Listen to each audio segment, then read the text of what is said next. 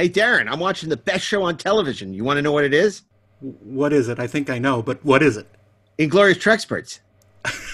Yeah, And you're thinking to yourself, that's wait a second, that's not a. TV show. It's But not it is. But it is. It it is. It's a TV show because you can watch us on the Electric Now app.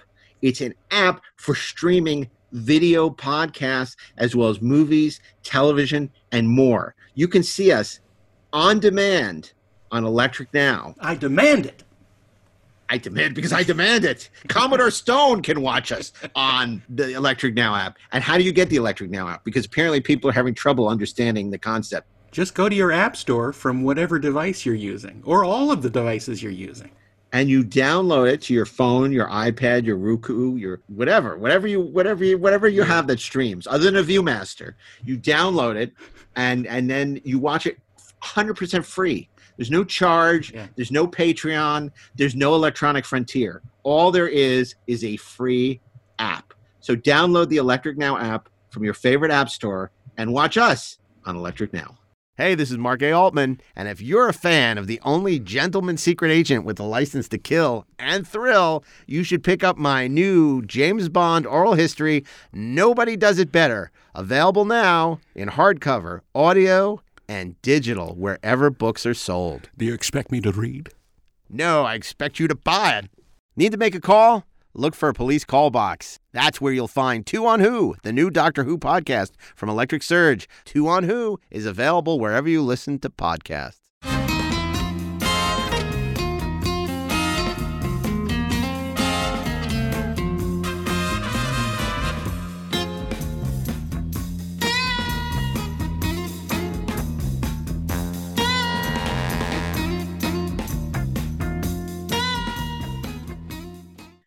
And welcome back to Best Movies Never Made, the podcast where we explore interesting and infamous movies that never made it to or through production. I am your co host, Josh Miller, and with me, as always, is Mr. Steven Scarlatta.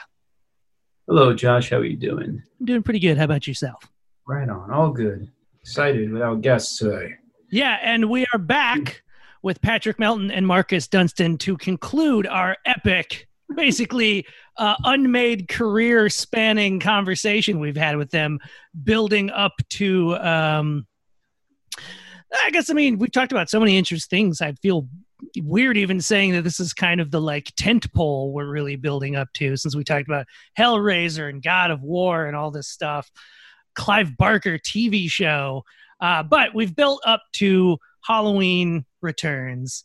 Uh, and I think before this podcast eventually is all said and done, we are going to do so many unmade Halloween movies that it's part. It's interesting to talk about because, um, you know, it's a franchise that's kind of been passed around from owners, so it's always kind of like getting new life breathed into it. Especially in the 21st century, there's been so many attempts to sort of both capture the original magic and with like the Rob Zombie thing, redefine it for what they people felt was the tone of the moment. Um, and you guys, I thought had a pretty cool idea going for this. But before we get to that, I guess let's just start with the concept of Halloween. Um, you know, we're all horror fans. Actually, uh, let me even take a step back since you guys are so known for horror movies. I'm just assuming you're horror movie fans, but I also know that there's so many filmmakers, people like Wes Craven, who never intended to be horror filmmakers and just kind of got stuck in it. What was your guys' like real interests in genre growing up? Uh, I was terrible at sports and I had bad acne.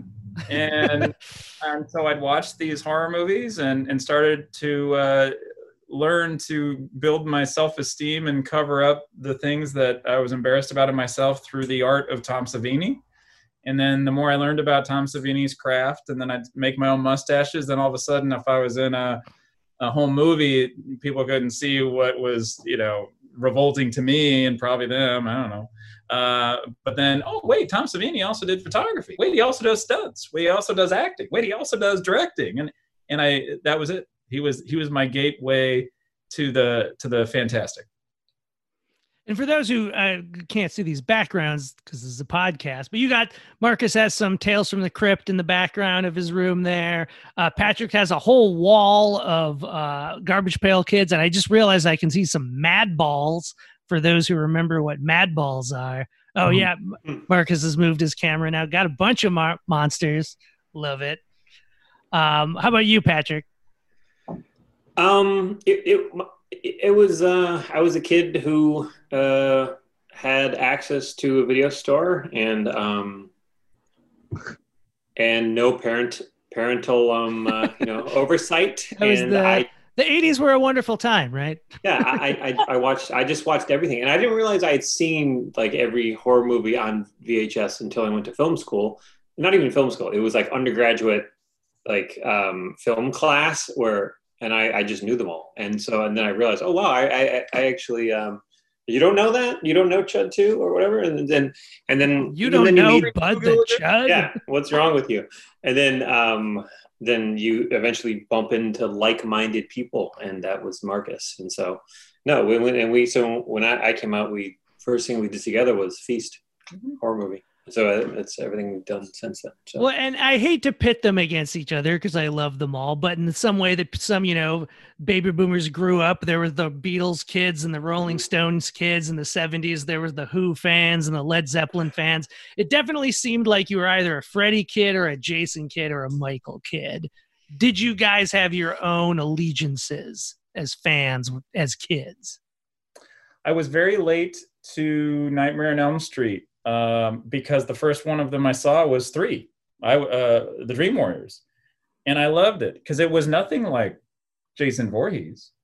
Jason Voorhees was a wonderful nightmare, um, but I didn't have nightmares about Jason, and I never had nightmares about Freddy. And I think it was the introduction was different. The one who was there was always Michael Myers and I would run and I could jump and, and hang in the air a little bit longer, almost like a slow motion Michael Jordan.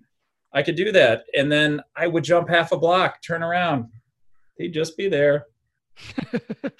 yeah That's, that's I mean, pretty interesting because I always wanted to do a poll on Twitter of like what like what Josh just asked, like what what which one haunted your dreams, Michael Myers, Jason, or Freddy? Because like you, man, it's always been Michael Myers. It's never been the other two. Since I was a kid, it's always been Michael Myers in my nightmares.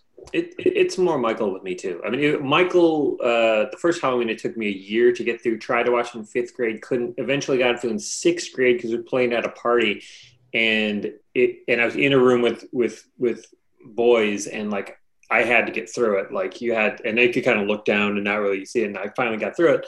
Uh, Jason was more like a party because he was old. It, I mean, it, it was they had had more. There was more movies at that point when I guess it was 85 when I had got It through was the whole thing. it was So- Friday the Thirteenth and Police Academy. They basically made Yeah. one movie every single year in the 80s. yeah, I mean, Saw And- was the closest we got to really Right. replicating that. They were doing a And- Saw movie every year in Right. the aughts. And and so with Friday the 13th, it- people had would have parties where they'd play them all. Well, you couldn't you couldn't really do that with Halloween. It just it didn't have the The franchise I own and love the Scream Factory box set. It is the Mhm. weirdest beginning to end Yeah. watch. Like it's Uh-huh. basically they'd always get two movies in and then kind of Yeah. have to reboot the whole idea. Yeah. Well, and you guys Yeah. are hitting upon it perfectly. Is like Patrick, my parents let me rent whatever I wanted when I was a Mhm. kid. Uh, Freddie and uh, Michael were too scary for me. That's why I was a ride or die Jason guy. Those Mhm. movies were so silly that I could watch them as a kid. I can't Mhm. begin to argue that those movies are better horror movies than the other franchises. I mean, and nothing's better than Halloween one. Yeah. That's And then and then Elm Street came out a little bit later. I saw Elm Street in the theater uh, in Evanston, Illinois. Um, snuck in. And I remember, I remember distinctly. I was in the front row on the far right side. It was so packed with people, and that first movie. I mean, yeah, I, at that point, I was I snuck in, so I was like, "Yeah, you know, movies," and so so I wasn't in the scared. You know, generally a movie scares you because it gets you at that right moment where you're like, alone, it's late, and you're like, oh, okay, I guess this is what we're gonna do. I guess you get in your head. I was with a bunch of kids, and it was like a raucous crowd, and it was that vibe. You know what I mean? And so it was just so yeah. So it didn't really, but then at the same time, there was some really scary imagery in that first movie that did stick with me. Like when, when in the in the alleyway with the long arms, long arms, Which is funny because you watch that now, it's a really dumpy special effect, but like, but yeah, you see that at the right age. It's like it's Yeah, just it's the idea of it that's the most indelible that Wes Craven was so good at. But I guess it's a jumping forward now. Um, I have this the script we read was dated 2015. Was it 2014 that this like the chance to get involved with a Halloween movie, or was it even already 2015? It was very fast. It was very fast, yeah. And And what was that moment? Like, how did this come across your plate? I, I think, Well, well, we really got to give credit to Matt Stein. Matt Stein is is a marvelous, uh, marvelous producer, and and uh, and and also we've collaborated with Matt, I think, nine times. And he was are Bob's assistant Yep. on Feast. So he came up at the same time as us at Dimension. And then, yeah, so they had Halloween Asylum, right? And it was Matt, Matt Bain had done the draft. There might have been a draft. I think someone might have messed with it before, and then it was Matt Bain. And then it was, um, uh, uh, um, oh, you know, Stolberg and um, uh, his, his writing partner, um, they had done a draft and we were sent that and um Or I guess we actually we only hit pause on your story, Steve. Maybe just some context on where the franchise was at this point. Um, yeah, I'll, I'll do that really quick because yeah, my um, the thing is, should I, and Goldfinger. i'm trying to figure out where where to even start from. I mean, I guess really quick, H2O came out in '98. That's part seven. Resurrection came out in 2002. That's part eight. The movie And best not in spoken of. 2004, they started messing around with Halloween nines like Retribution, The Lost Years, or The Missing Years. And then that's where I first have Halloween Asylum is around 2005 is where they started bumping that script around. I, I have Okay. rumored that the director of Suicide Club around that time. And then, Do you wanna, I'm sorry. was it was it Jake Wade Wall? I think Jake Wade Wall had done a draft, a- Yes. an, an asylum draft. Yeah, I, think I think So- like three different Halloween drafts altogether Right. or something. So th- there was a, so we were on the set of Feast with Nick Phillips. Feast one. and yes and the cameras were on us and we we were we were like you know nick phillips and us were like you know kindred spirits like he's just such a genre guy he loves it like he, and, he, and he was reading he was reading a draft of um halloween. He was like look check this out guys. And we were like young at this time and just smart asses and he was talking about there was a scene when michael myers goes on trial goes on trial. And and you know maybe that works. We didn't read it. We were just instantly making fun of it of of the defense the prosecutor being like, Prosecutor? "Did you or did you not kill these children?" And he he doesn't speak, and he's like, "You will speak, sir. permission to you know permission to uh, approach the hostile witness." And then he won't, you know, he still won't speak because he's Michael Myers and he doesn't speak. And So like, uh, well, I think so- we think we killed the project. That's, that's Well, what was so dang funny was Nick passionately pissed, pitched this courtroom scene, and it starts great. Now imagine, like you're in there, right, and you see all the masks from all the movies. Like they were all his. I like that image. Yes, me too. And then Melton jumps into that observation, and I remember, I think I went robotic playing Michael Myers, and you could see Nick's cheeks go from polite pink to rage red, and he kicked me because I think I was closest, and went, "You guys!" And then I've never heard of that project again. Yeah. So we hadn't, and then years, years, years later, uh, Matt Matt Stein, who was there, then he was an independent producer. He was working with um, uh, uh, Malek Akkad, Mhm. and um, they were kind of stuck, and they had this asylum draft. And, and I don't know why. You know, sometimes if you just speak your mind, it works out. And we were like, Dude, You know- uh, we we were re re uh, we were just having dinner to catch up with Matt, like because we kind of do that. Like it's he's our he's our other guy in Apocalypse Now, our, with our journeys through dimension. And whenever you see a veteran from a hairy, scary time, it's like you're still alive. And so this dude was like, "Why don't we agree to meet somewhere?" And to Patrick's memory, which is correct, it was, "Dude, what the f's going on with Halloween?" Matt blinks and goes, "Do you guys want to take a run at it?" I'm like, "Yeah, where are you at with it?" Mm-hmm. And and really to to kind of summarize probably a longer story in that because of our history with Bob, because of our history with Matt, we had a nice chance to have a as close to harmony with uh, what Malek wanted to do to to keep the legacy going that that his father started. So really, it felt yeah there was we might have had the titles of writers and, and director, but it was a lot of peacekeeping at the start. Yeah. And, And- and- forensic. And what does it really need to be? And then Bob, please be honest with us about the budget so we can write to it. Because at this point we'd seen John Gulager be promised 15. Um, an over the phone promise 15 does not mean 15 shows up. though. uh, and, and has his uh, Piranha 2, which was supposed to be 15, was then seven, then six and a half, and then um, and that's tough. So I said, like, really, you know, if I'm directing this, please, Bob, trust me to just let me know your absolute where this is going to stop. And he was like, five. Right. Whoa. You know, to uh, to catch up with the audience, this is after Rob Zombie's Yes. two movies, Yes. and then Halloween 3D is canceled by this time, the right? Todd Farmer. Yeah. Yes. But Okay. A, a significant hit still was coming, even after that moment of honesty. We didn't know whatever budget we had was going to have to take the hit of all the close starts, false starts, and development of the previous ones. So Oh, Melton, Melton and I busted our ass to make, you know, because then I would go through it like a stopwatch and be like, all right, if I can only get 32 setups within this time frame, we engineer the suspense sequences. Those are our movie stars. Every shot with the mask, please budget 40 minutes. I want to have a big screen monitor so that mask feels like an extension of part one. No two, part one. John Carpenter's one.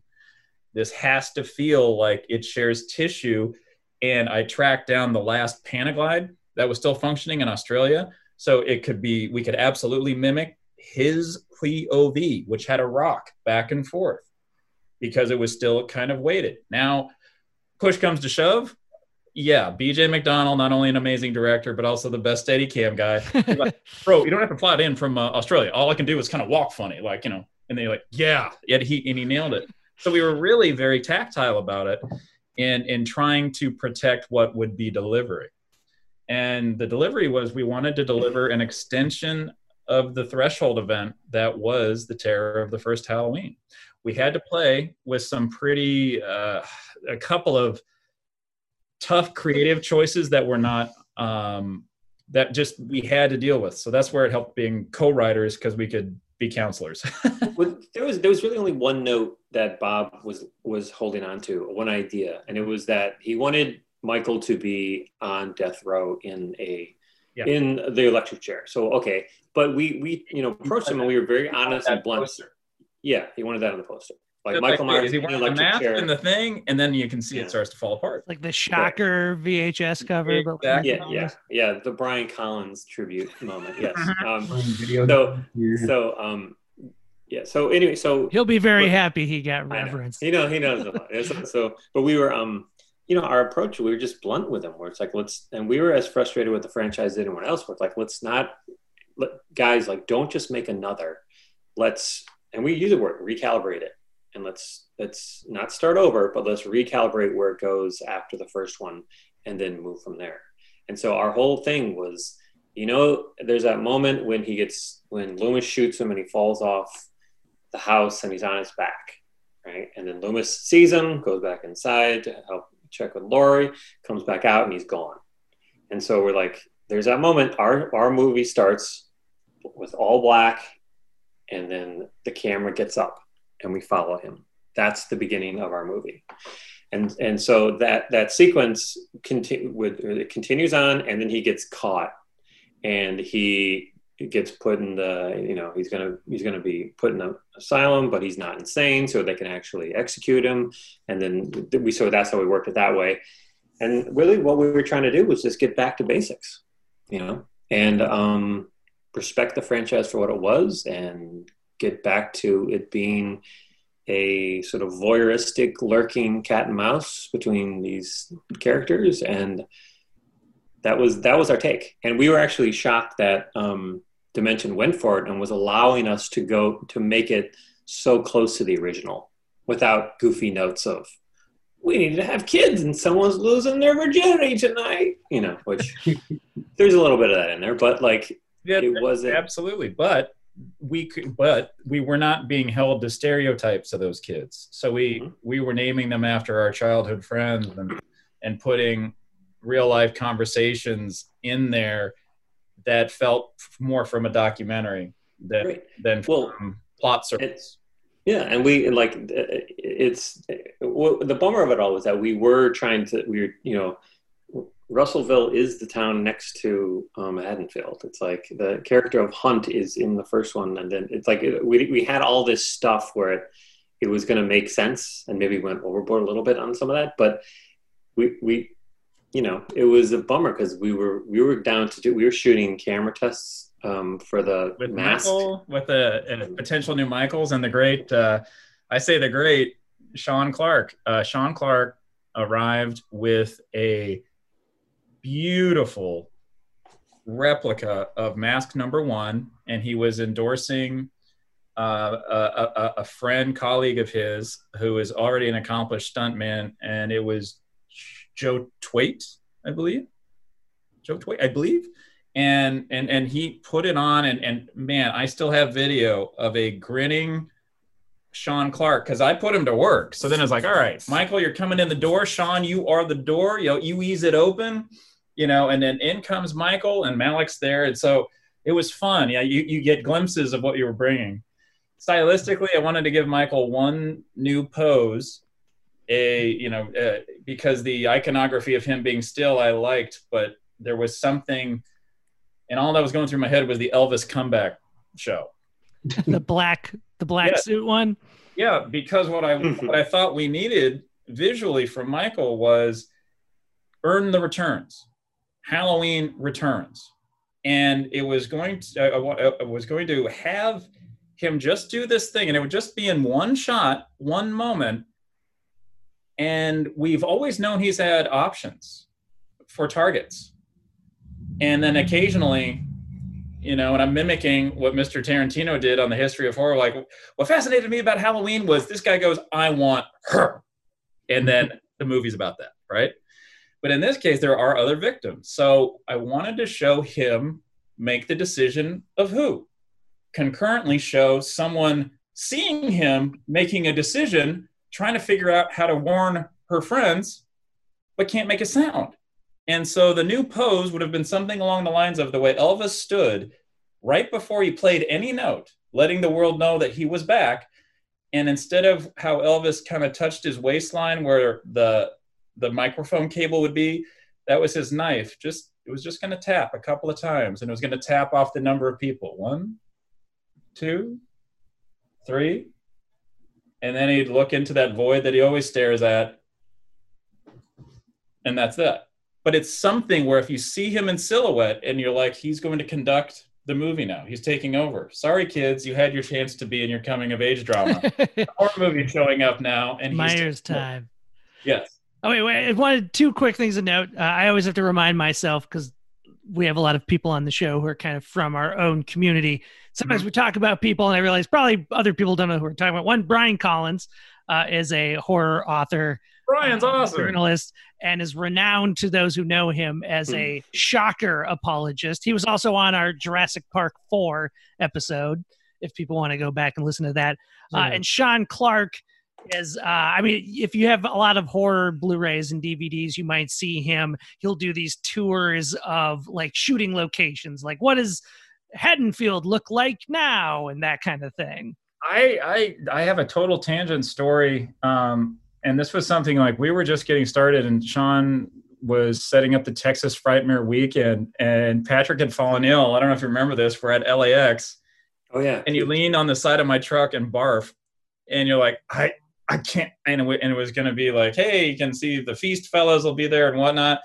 And you know, he had to go home. He was sick, and I went out there, and it was such a wonderful experience. I didn't know what Texas Frightmare meant, but you you get to meet folks. And what I loved and learned about Sean was if he is also conducting an orchestra, he is very selective about who he represents and he is very very passionate for letting everyone who loves that particular performer that moment that movie gives them their moment to embrace it. And it's joy you know? So that's bringing bringing fans and these folks together it's a it's a two-way street uh, of joy. Like it really it it, it meant a lot. Because man every one of these projects that falls apart that's supposed to change our potential future when it blows away like thanos snapped it we feel scattered against the rocks like we're never going to get to do this again So you see my arm? These are all the horror movies we've made, right? Yeah.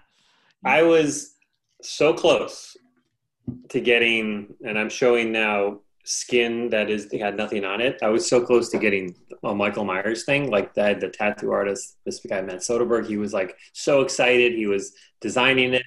I mean, we were like, and I, I don't remember why I didn't do it. I would, you know, I ended up going to like England at, right before we were going to production, and that's about when it started going sideways. I'll tell you when it went. The thing when it got when it goes going sideways was when we were asked if we could shoot in Bucharest. Uh oh. i was scanning. I mean, I've shot something in Bucharest. It's an interesting. Was it a Yeah. Halloween movie, like No, the no, most exactly. all-American of Yeah. all? And no, we I, we and we knew my passport to go locations Yeah, yeah, in, in Bucharest, and we were like, "Wait, what about like the cars? Oh, we'll bring them in. What about the actors? Oh, we'll bring them in." and, and we I w- we were casting on Yeah. Cast Like, can you make Haddonfield look like it was under the Soviet boot? years. Uh, well, okay, so, so we had seen Pulse. You've seen Pulse? Yes. Do you know where that's supposed to take place? The movie Pulse, No. Madison, Wisconsin. Oh. Would you have guessed that? no. I hope I'm not wrong, but I'm pretty sure it's Madison. no it's it- definitely it- not Madison, no it's Wisconsin. wisconsin be it madison or And- milwaukee i don't know And like, if you remember, like we and I remember, like, so it's uh, what's her name? Um, Kristen who's it? Bell? Uh, Kristen Bell. Mhm. And it's like she's in a she's. go watch the DVD. She's in like some. Um, we were at the same place where they're editing it that we were doing Feast, and they had to like figure out a way to push in on the shots because when, like she was in a lecture with a bunch of kids and they were all clearly like Eastern European 30 year old men behind her with like thick beards and like and like and like this this doesn't look like Madison, Wisconsin. a guys. wisconsin teenager and her And so- 50 year old classmates Yeah. Hello, where's the keg party? Yeah, hello. You know? I'm from. so that actually Um, Pulse would have been really so- cool if she was in bulgaria Yeah, and all that was real but once the first yeah. the first camera lie didn't stick. Oh, I mean, you got to know you're making, you're making something special when an entire movie spends its big, big, huge budget, and I'm re- uh, referencing Forgetting Sarah Marshall, to make fun to Kristen Bell's face of that movie. And the commentary for our first movie, when we had nothing but vulnerability to get kicked out of town, we took time of our first ever DVD commentary to make fun of Pulse as well. Because we were always getting hammered with where do the monsters come from? And then the i think kirk Morri, the editor goes like well clearly it wasn't the wi-fi. It was like but what if they did come through the wi-fi? Yeah. Kirk, you nailed it. The monsters came through the wi-fi when, when we got that note, um, can you make us in Bucharest? We knew we were going in the wrong direction. Ah. That was the beginning of the end.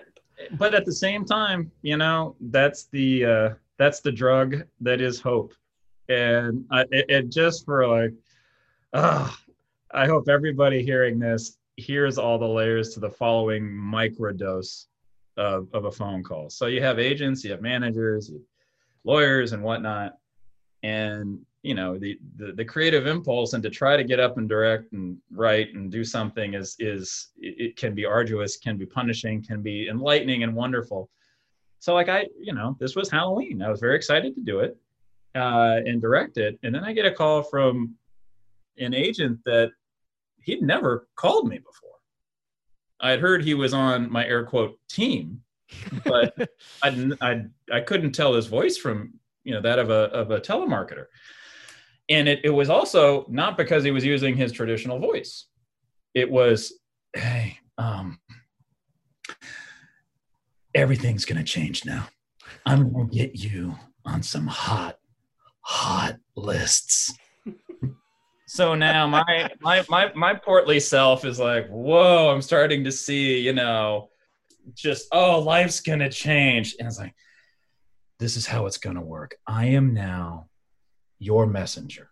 I am gonna open these doors. It is going to be remarkable. I think that was a Thursday. By Monday, the movie was canceled and never heard from him again. you never heard from sexy 90s 1 900. yeah. yeah. Never heard that voice again. And that was it. Like, and it, but in that short window where our names were in ink and uh, I, in ink, and then we were on a Facebook header for like the article that finally a Halloween movie was happening. And then Ellen DeGeneres had an episode, and my mom saw you know, she she'd scare a guest from time to time by having him pop out of this cube. They put a Michael Myers mask on there, and then I ended up getting invited for the first time to to meet other horror film directors and everything. And I was like, whoa. And the first guy I see in there is Joe Lynch, and he goes, F you, man. I wanted that. Hug him. I'm thinking, like, wow, this is part of those that that door thing opening and then it, it, just like that it's all gone so i gotta say i gotta find the hugs and the kicks to the nuts because you don't get a lot of pats on the back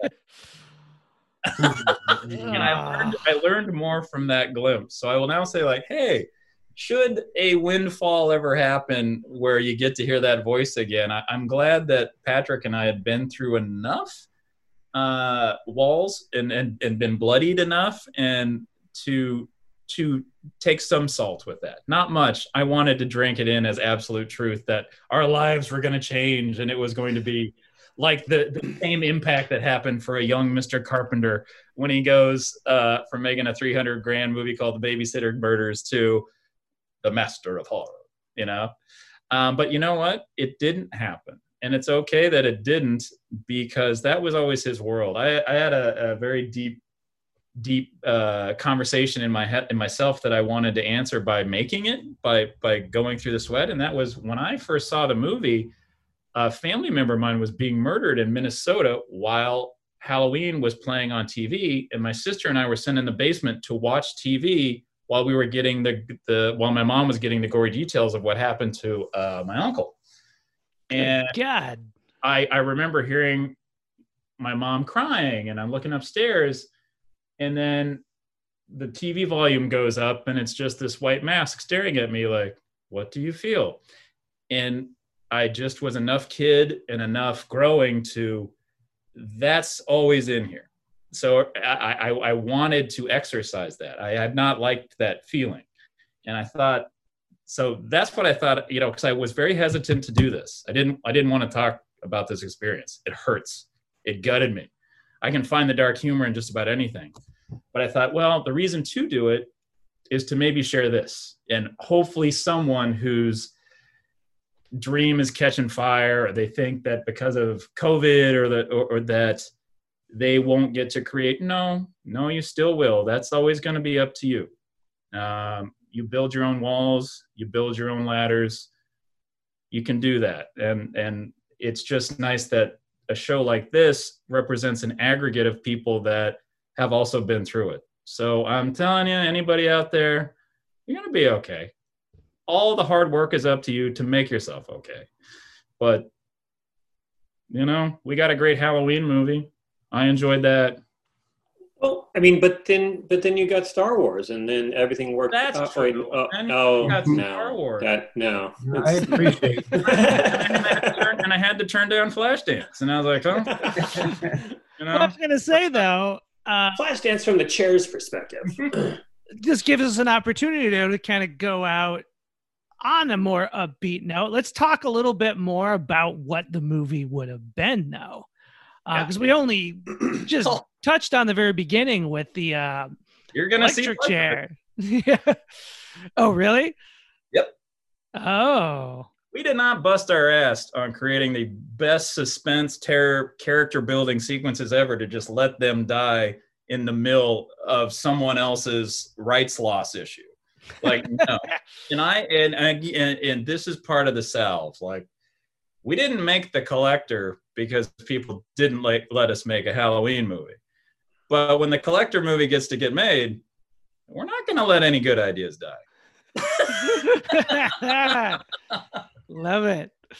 Uh, well, also, so I guess uh, if we touch on anything, feel free to just be like, "That wait, we're going to save that. Don't want to talk about that just yet." Sure. But I'm just curious about some of the bigger picture things because, like, you have mm-hmm. Dr. Paul Rogers. Mm-hmm. Uh, can you talk about this character and the non-Loomis of it all? Well, so the remember the phone call that um Loomis makes yes. uh, to to oh, Dr. Rogers. Uh, That's who he is. Uh. So, so in, in, the TV movie, you meet Rogers. With the TV yeah. version of the movie, Loomis is passionately talking to colleagues like, "Listen to me." How is one who is like. Mm.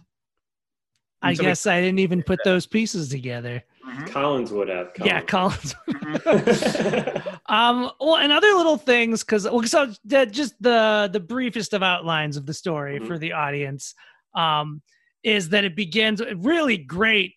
Well, it begins with as you described it, they're kind of just picking up immediately with the POV sitting back up, and there's this whole sequence of him getting captured, and then we cut forward in time, and we're kind of our two younger main characters are the daughter of Dr. Paul Rogers, and the son of who was Deputy Hunt is now Sheriff yes. Hunt. Uh, mm-hmm. And Noah Hunt witnessed like his mother get killed and he's all like fucked up. And Sophia Rogers had to grow up with her dad being, you know, spending more time with this maniac basically than her. Right and Hunt was in. He was like the third officer, number three or whatever, in the first movie. So it was like we are trying to tie in the lineage, you know, yeah. all, all, the stuff from the first one. And he had too much trauma in Haddonfield, so he moved to Russellville. Yes. Uh, and then, kind of like the first big event, which very cool sequence, uh, is when Noah's basically like pressures Sophia. He's like, "Look, I need some closure. I watched this guy murder my mom."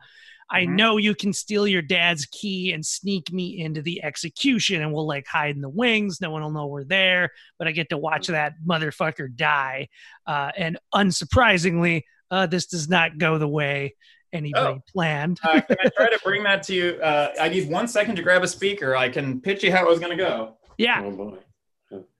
So, okay. So one little thing, because remember in the first movie, um, when why Laurie and well of course you know two or the TV movie version says oh it's his sister. But before that when it wasn't that like in the original uh, she's just walking up to the house and dr- drops the key in and he just sees her. Yeah. You're the one I'm gonna kill.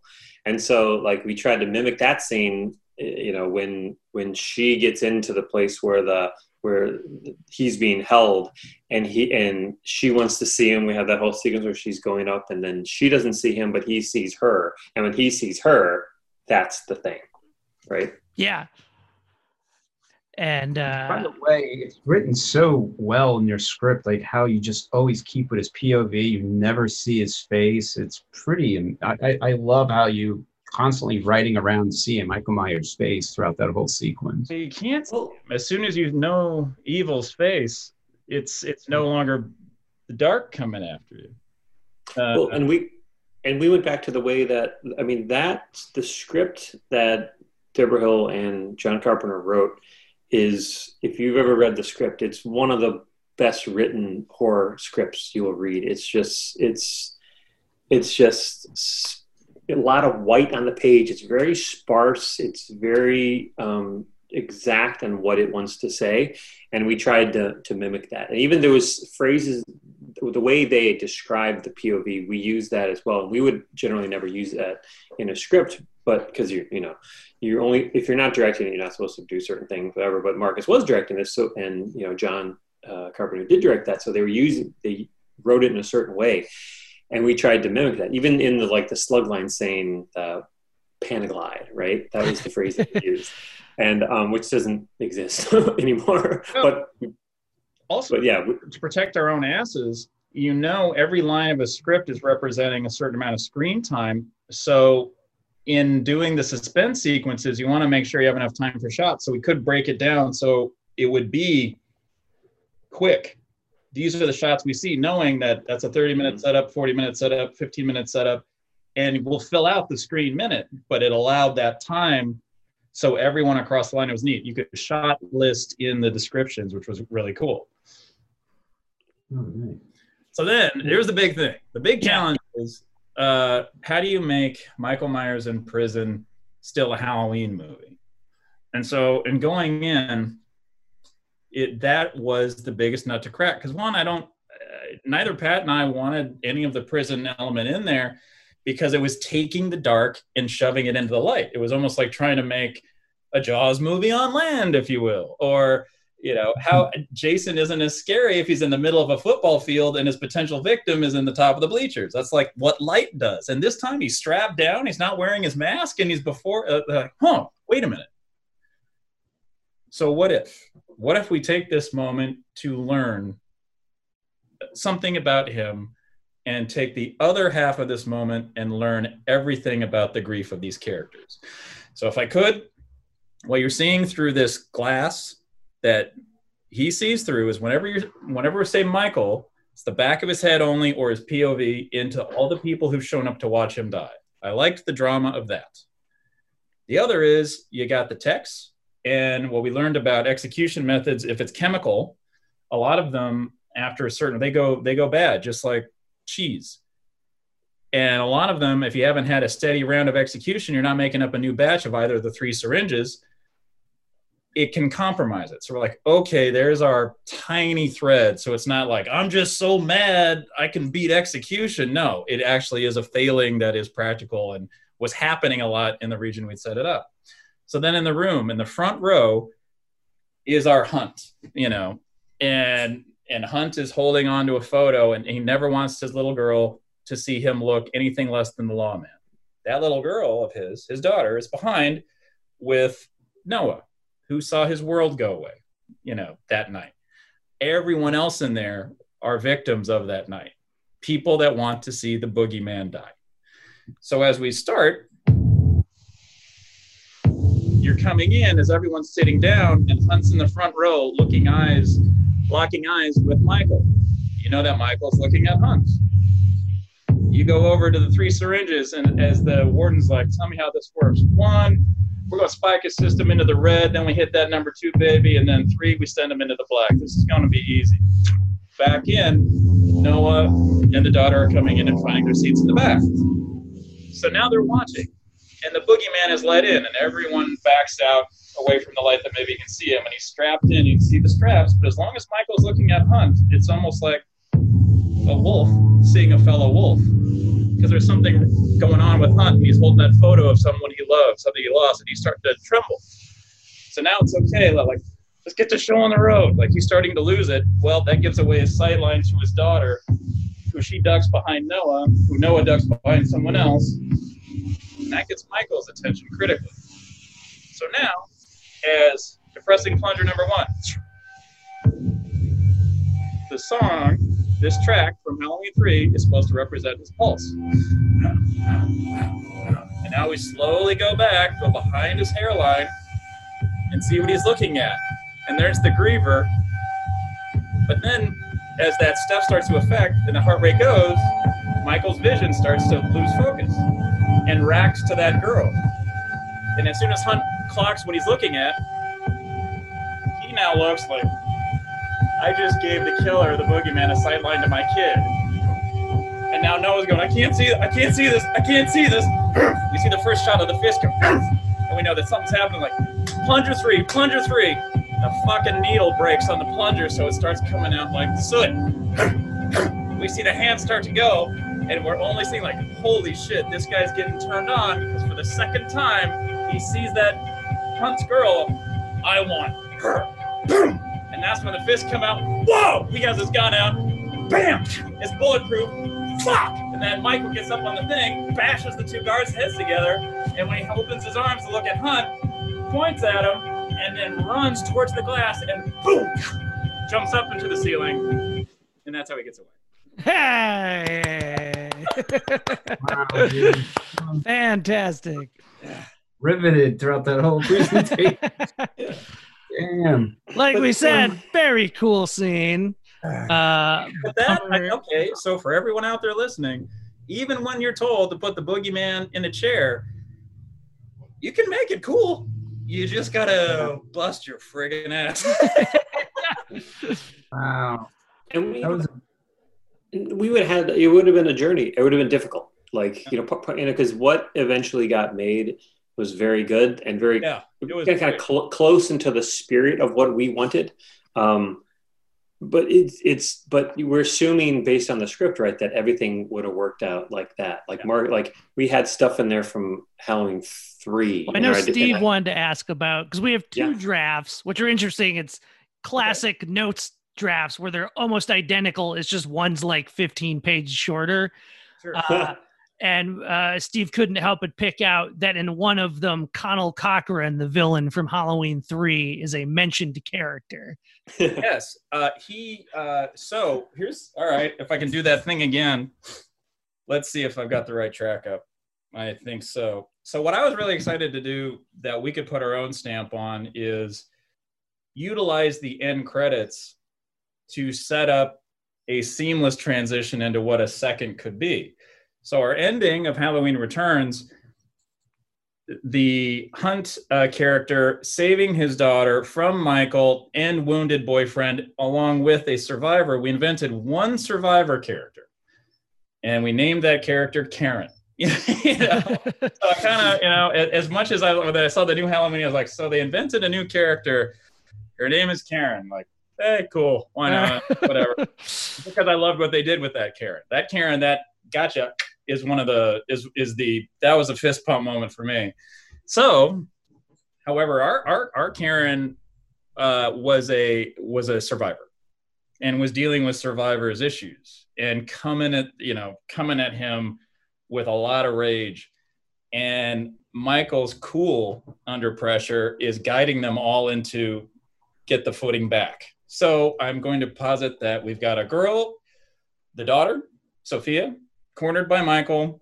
Uh, Hunt is coming in, going to do whatever he has, and the survivor is underneath, trying to know where to level her weapon to take out Michael in the legs or something. Buy a little time. And in the meantime, of course, Michael's just tipping over candles because he knows what to do when fire happens, right? So let me see. I think I want this one. Um, boop, boop, boop, boop, boop. Pardon my look. Just looking, looking, looking, looking. Uh, The podcast, no one can see you. Yeah. Actually. It's, it's fine. Wait, so what part? Oh, Oh, sorry. Yep. There we go. Sorry. Okay.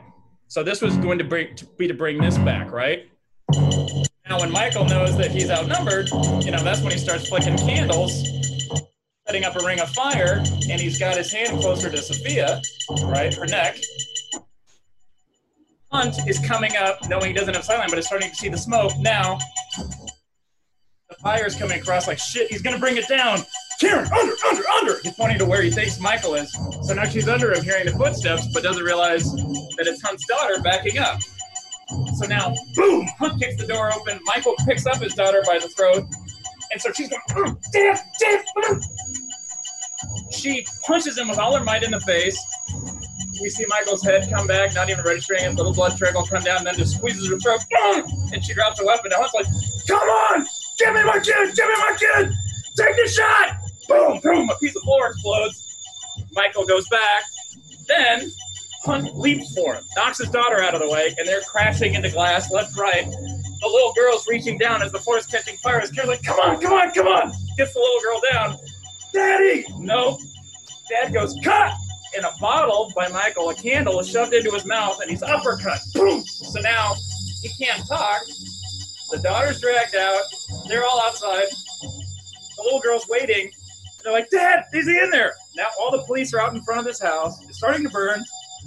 And there's the shape coming through the dark smoke. Oh, fuck, he's to walk right out into the firing line. And he's seemingly doing so with Brio. And the little girl's going, Dad! We slow the world down. And then what she sees that mask come through, she sees it's a bloody fist holding her dad's hands behind, and Michael's put his mask on her dad. So he's doing that, but he can't yell. And that's when, hopefully I'm to time this just right. She goes, "Don't take it! Don't shoot! Don't shoot! Don't shoot!" Everyone's uh, uh, pistols go up. Michael does one push. Dad stumbles forward. I'm gonna biff the timing on this a little bit. Okay. Oh, gotta get the in and oh shit! Bam, bam, bam, bam, bam, bam, bam. Guy's pinwheeled, but one of the shots risks, risks the mask as his daughter jumps in over him like, "Daddy!" and he's just like. going, Hmm. trying to point, see through the smoke, and all Michael's written in her own dad's blood is "Everyone dies tonight." I loved that ending. Yeah, and in the script you had the further details that he'd slit the guy's like tongue so he can't really Yep. yell, and had Oh, yeah. jammed a like knife or a piece of glass into his hand so he can't even pull it out, and it looks Yep. like he's holding a weapon, so the cops all Yep. shoot him. And I think this there's even a moment where the daughter's like, "Oh no, it's Michael," and then realizes like, "Why is Uh-huh. Michael wearing like normal clothes? He's not. He doesn't have his like Uh-huh. jumpsuit But on." in Soot, the police kept wanting to say the police outfit was close to the jumper that he had on. Okay. And then the real the real Um. fun was going to be how we keep we were going to keep interrupting the end credits and show that we haven't um we didn't kill all the characters at all you know uh, in fact most of them live and are damaged and in the hospital so one person does show up that we see over the shoulder as the tongue is just making enough to ask for help. And he's like, I'm so sorry. I should have believed you. I should have believed you. It's Rogers. And you come around, he goes, That's all right, Paul. I'm here now. Offer was made to Jason Isaacs to play Dr. Sam Loomis and just show up for one day. So then, as soon as you see Loomis, here's all the police personnel in the hallway, and he's looking at the crying Sophia. He's looking at her, another one of her friends, and and then he's like, "Sheriff, no need to deputize me. Brought my own." And he's got his own gun. And then he's like, "What do you think's gonna happen? Look around here, Sheriff. he's coming hmm. home. All right. So then we're back at that burning house, and we see the the his hand come down, slowly pick up the mask. Now we're cross-cutting back with the hospital using this version from Halloween 2. As Loomis is walking down the corridor, he grabs his jacket, passes three men that set off the metal detectors. That's our hint that it's Conal Cochran coming to uh, claim the body of a Mr. Harry Grimbridge. It's for his family. Loomis keeps going out front, and as he stands in front of the hospital, lit from the front with all the red and blue lights, he's just supposed to raise his collar, drop his gun to his side, just like the one original Michael image of him tapping his hip. That's what Loomis does with the gun. And it just ends on him saying, Come on. And then, ooh, fade up, and whoop. There you go. Didn't put any thought into this one at all. Wait, in some context for the listeners. So, uh, Harry Grimbridge, the the body you're saying, Don, uh, Conal Cochran was collecting throughout the movie. He's this old man who runs the Silver Shamrock novelty store. Silver Shamrock being the, uh, I guess, toy company or whatever you would call it that sells the masks in Halloween Three. And you guys have the iconic Silver Sam- Shamrock commercials on a TV at some point during the movie. And because of uh, uh, Ray Wise, I wanted Ray Wise to be Conal Cochran.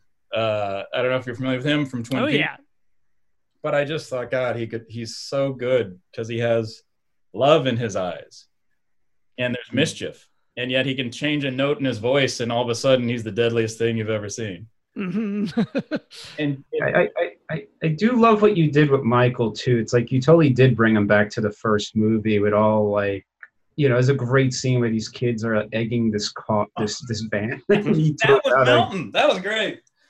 Yeah, and then like stringing up the bodies to all the stalking moments are just reading them in the script. It's like I could totally see them. Like bringing back to you know those original stalking scenes in the, fir- in the well, first and I was just film. gonna say, Steve didn't quite finish the thought. The great scene where they're egging, they they think it's Harry Grimbridge, the character we were just talking Uh-huh. about, and the kids are egging his van, implying they do this like every year, and they're kind of surprised that he's not reacting. And then Michael Myers just like rolls the window down and throws Harry Grimbridge's head at them.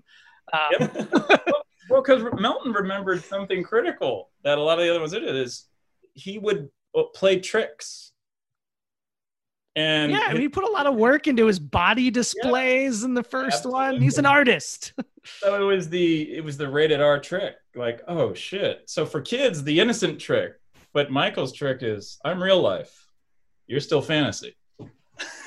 my my favorite scene because I like that you know it's updated to uh, whatever 2015 whatever this was you were writing it still feels like just a standard classic horror movie but the one kind of real modern tech moment was where a character named Bree who's friends with Sophia the, the basic like like the first half of the movie is all kind of like Michael getting out and getting back in the world and the kind of second half is the second generation of the older characters going out to party at this house where there's like a corn maze and all this stuff.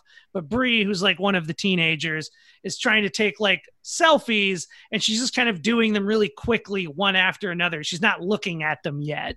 Uh, and every time the flash goes off in the background, we see Michael getting closer, but then he doesn't kill her. And then she like goes to start flipping through the selfies to, you know, pick out the good one.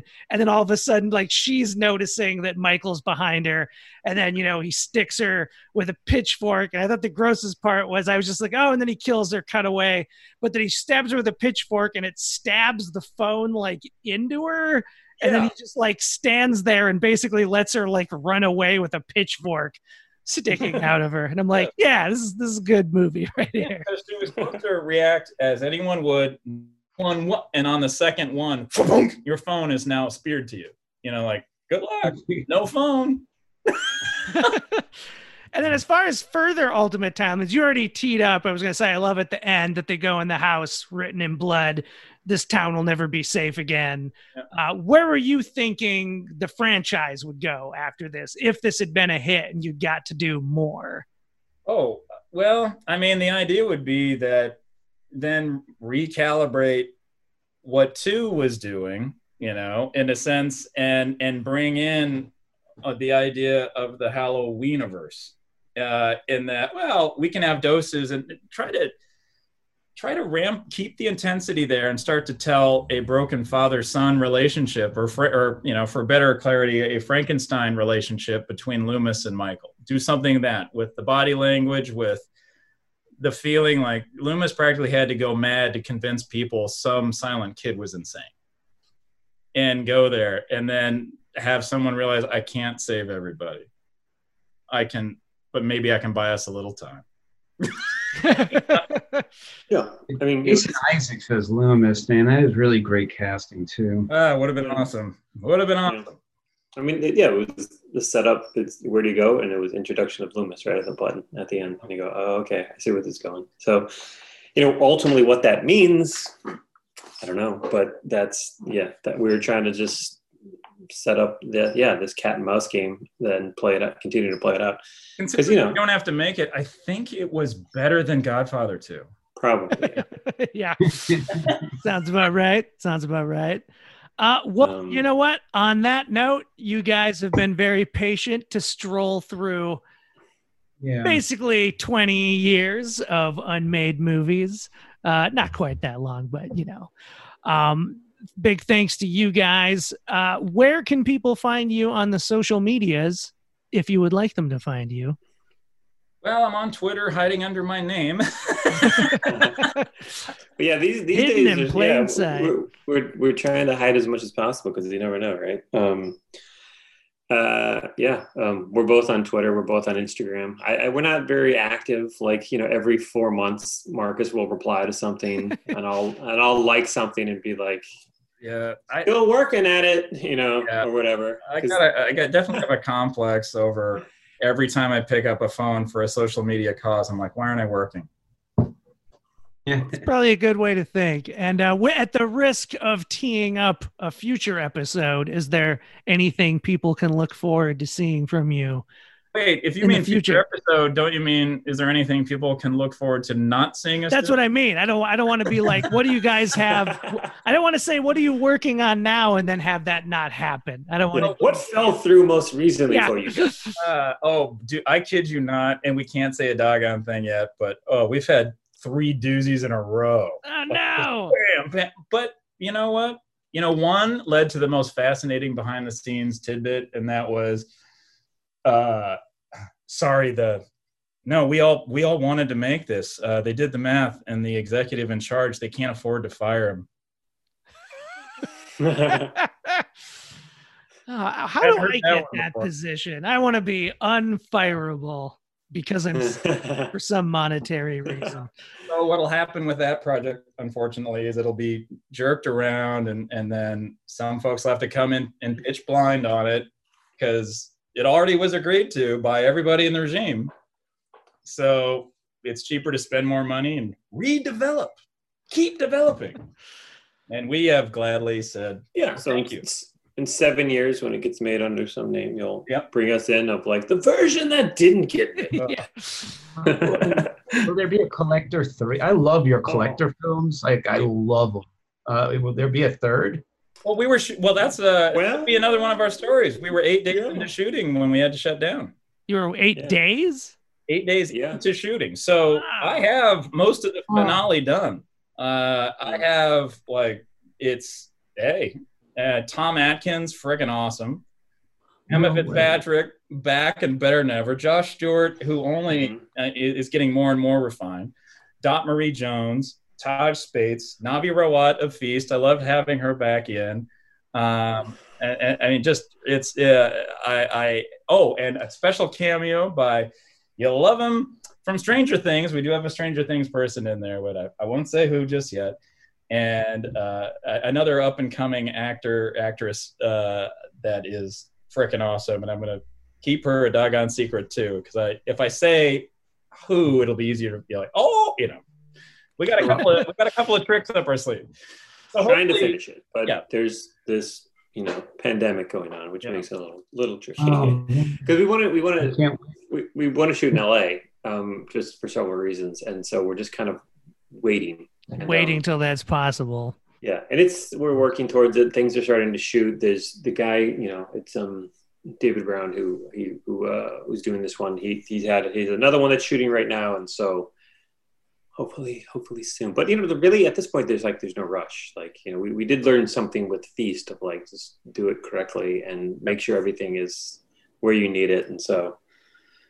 You know, we have probably about 20 days left, I'd say. Uh, not Oh, all principal photography stuff, but like 20 it'll you know probably do f- whatever and then Mhm. you know, hopefully uh and I hopefully be say- done by the end of this year you know We, because I mean, even in those eight days, we already have 26 minutes of that movie. And we were moving so fast because BJ McDonnell, who I've already mentioned several times, uh, was there not only directing second unit, but helping uh, keep our, our, our bobsled pace going. Uh, DP Eric Leach, friggin' phenomenal.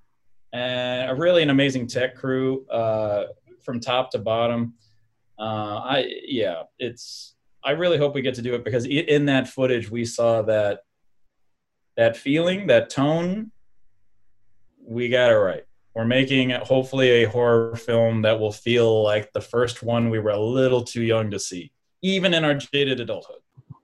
That's the goal. awesome. Well, I agree with Steve. Uh, I very much would like to see this movie. And the best thing, the best uh, uh, hope I can give is that we never talk. This is the only time we ever talk Yes. about Collector 3 on this podcast.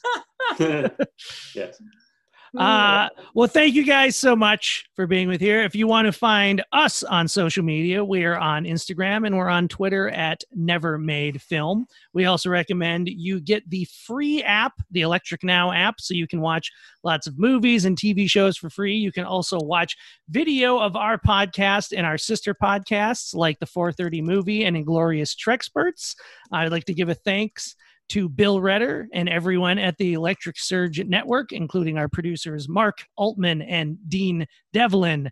And until next time, I am Josh Miller, and this is Steve. Our timing's not good on Zoom. That was Steve Scarlatta, and we won't be seeing you at the movies. And by the way, if anybody feels they're coming down with a euphoric high, you might have just caught Scarlatta fever. We've got it, and I got to tell you, it feels good. Hey,